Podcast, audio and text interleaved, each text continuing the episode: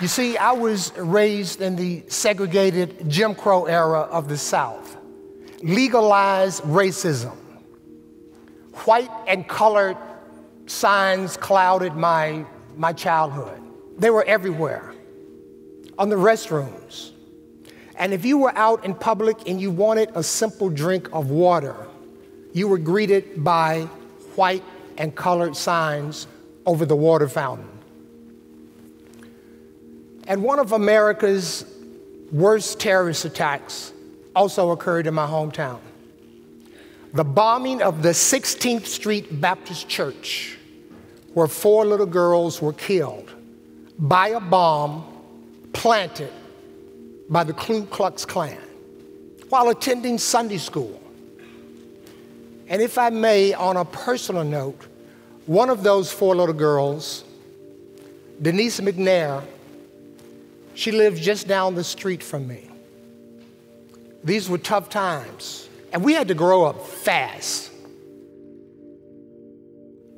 I was nine years old when the Alabama state troopers brutally beat hundreds of peaceful protesters marching across the Edmund Pettus Bridge in Selma, Alabama. Their crime? Going to register to vote. And that awful day became known as Bloody Sunday. My father was a Baptist preacher. His church was less than two miles from the Edmund Pettus Bridge. And two weeks after Bloody Sunday, Dr. Martin Luther King Jr. led another peaceful protest, this time thousands. And this time they were not denied. That march went on to change America. No, that march changed the world. Due to that march and other acts of courage, in 1982, I became CNN's first African American cameraman assigned to the White House. Yeah, thank you. Hi, it's Ann O'Dea here. I'm founder and curator of InspireFest. Welcome to Real Humans. This year, we wanted to do something a little unexpected, so we set up a booth backstage at InspireFest. All we had in that booth was a microphone and a series of cards that could be turned over to reveal a question.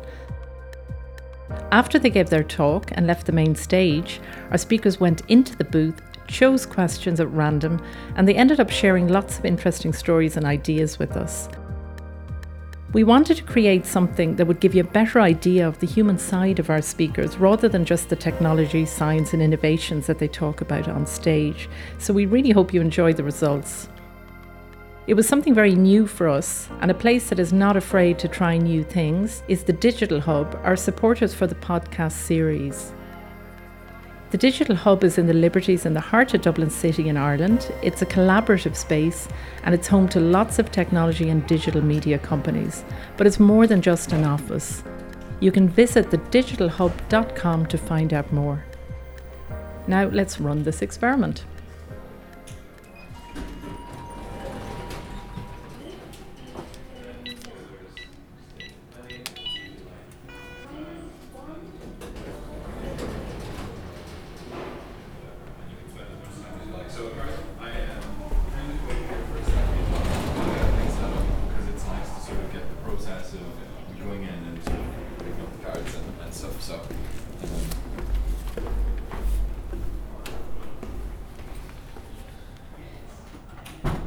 So the cards are there with your questions on them, microphones running, and I'm going to leave you to it.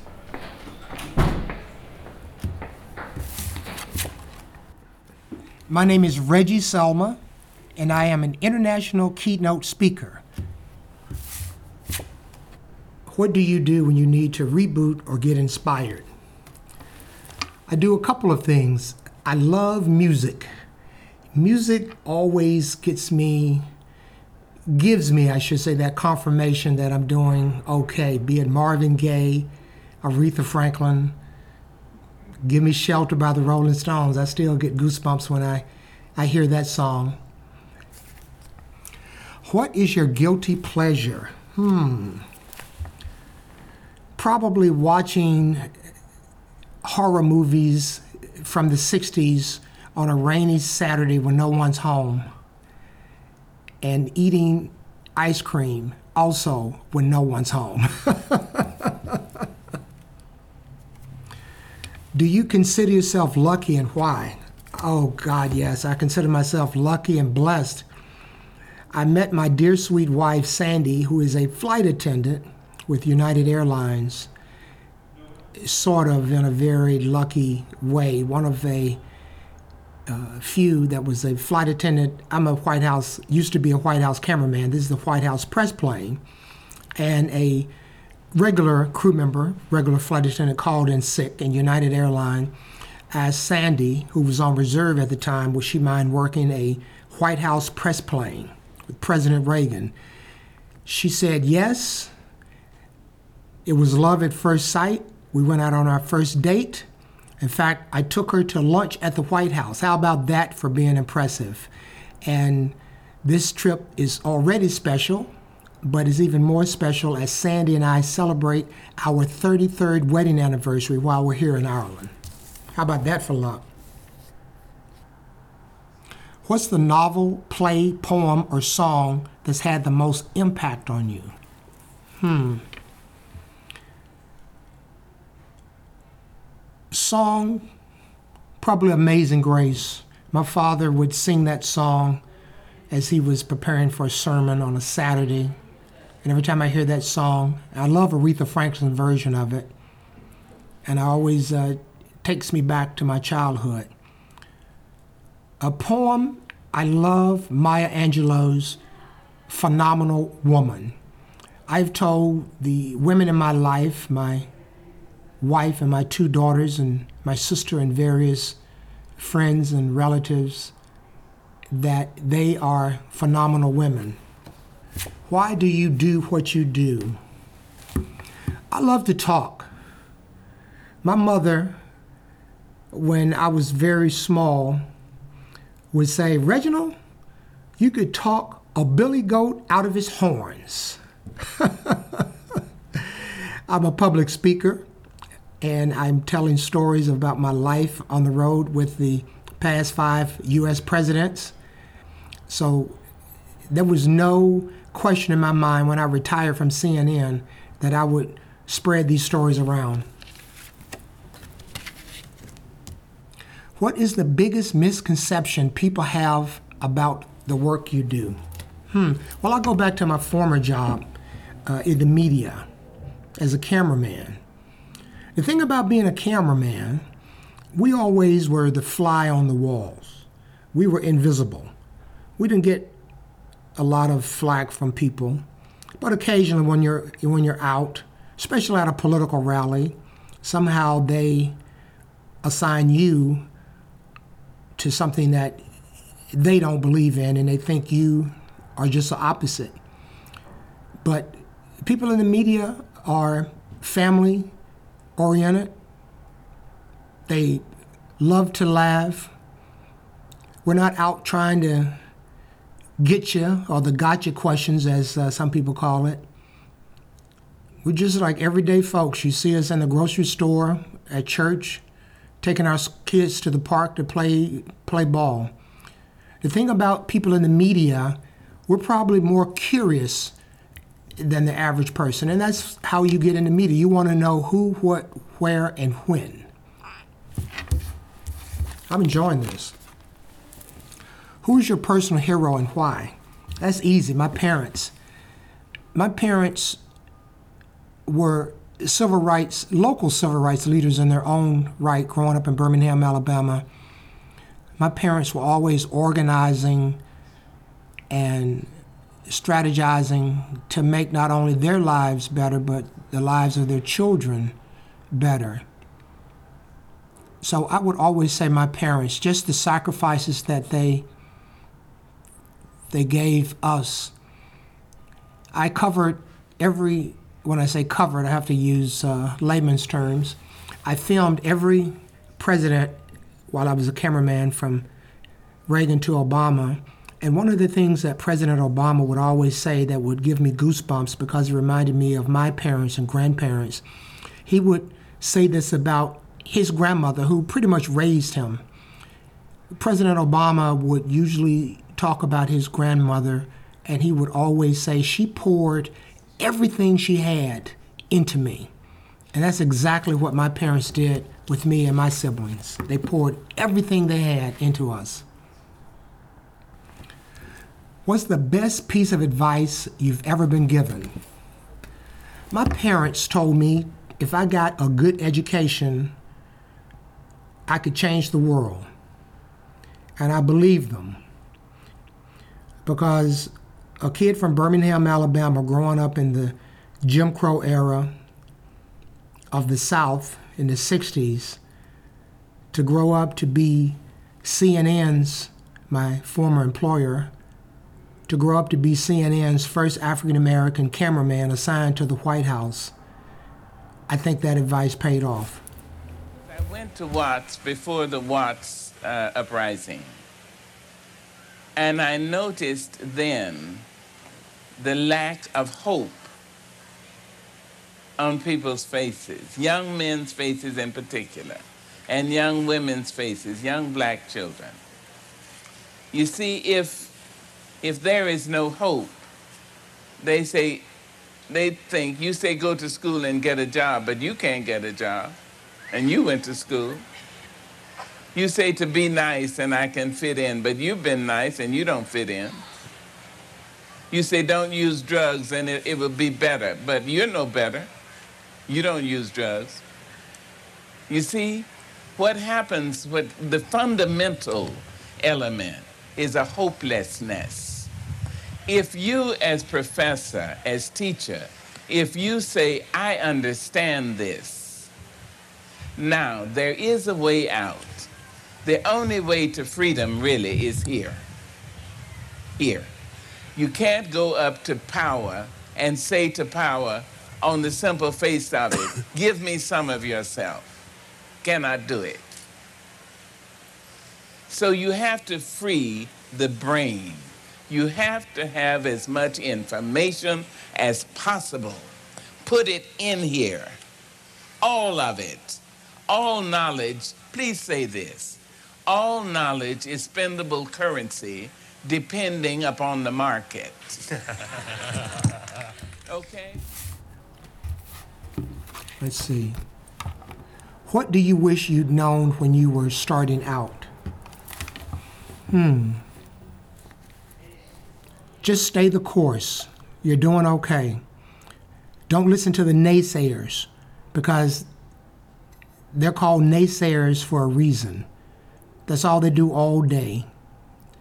Just do your thing and don't worry about what anyone else else is saying.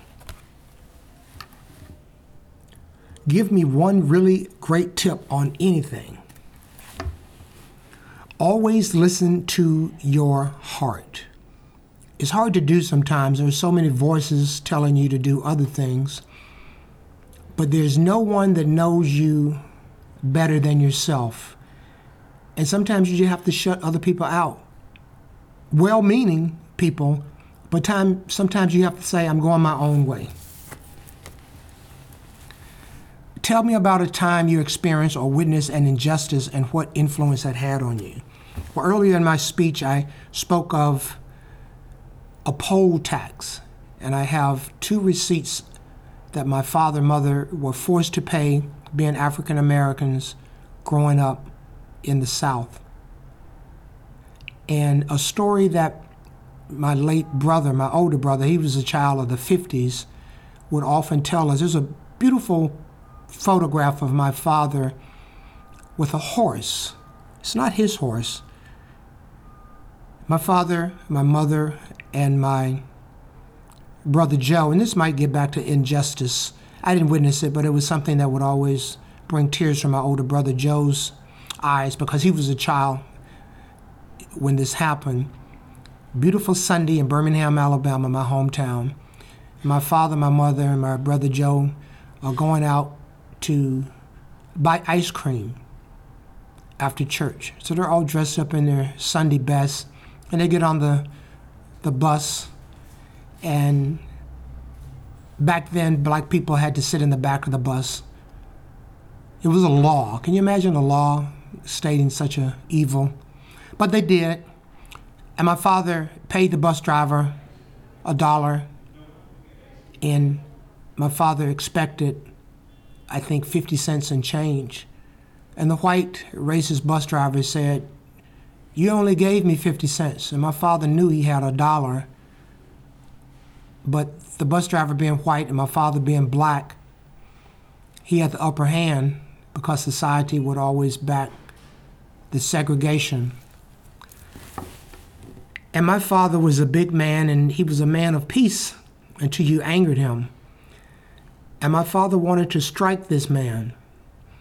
But my mother stopped him because she knew the bus driver would get on his walkie talkie and call the police, and my father would be beaten, jailed, or worse. So my father said, Keep the change. And he got off the bus and he said, This is not the last of it.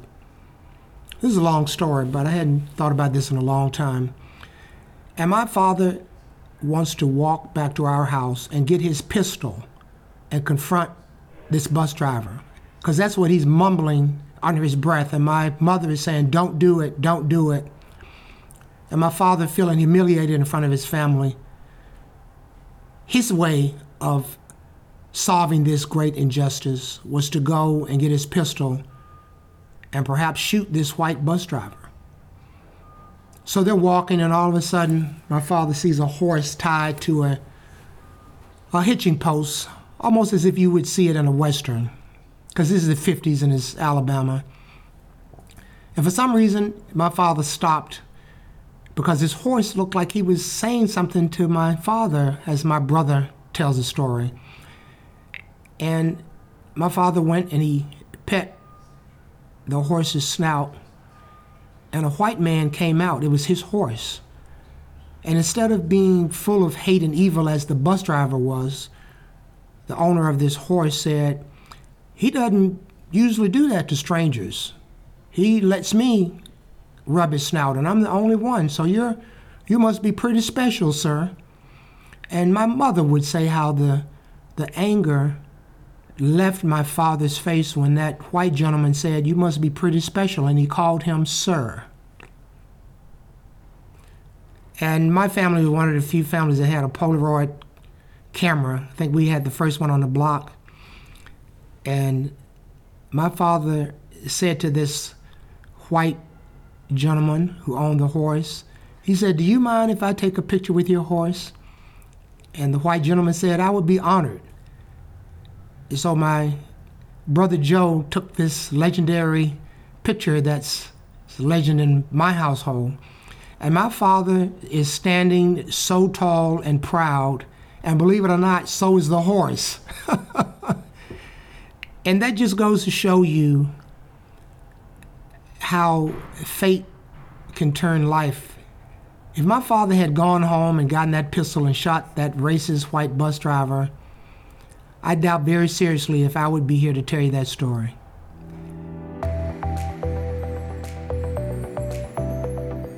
That was recorded at our fifth birthday of Inspirefest in Dublin. We'll be back next year with a new and improved event on May 21st and 22nd. Tickets are still available, and we wanted to offer a little discount code to our listeners. So simply go to inspirefest.com, click on Buy Tickets, and enter the promo code HUMANS2020. That's a promo code of HUMANS2020. Thanks to all our speakers who took part in Real Humans and to our ACE team of producers at Bureau. For more about Bureau, you can go to akabureau.com. Thanks for listening.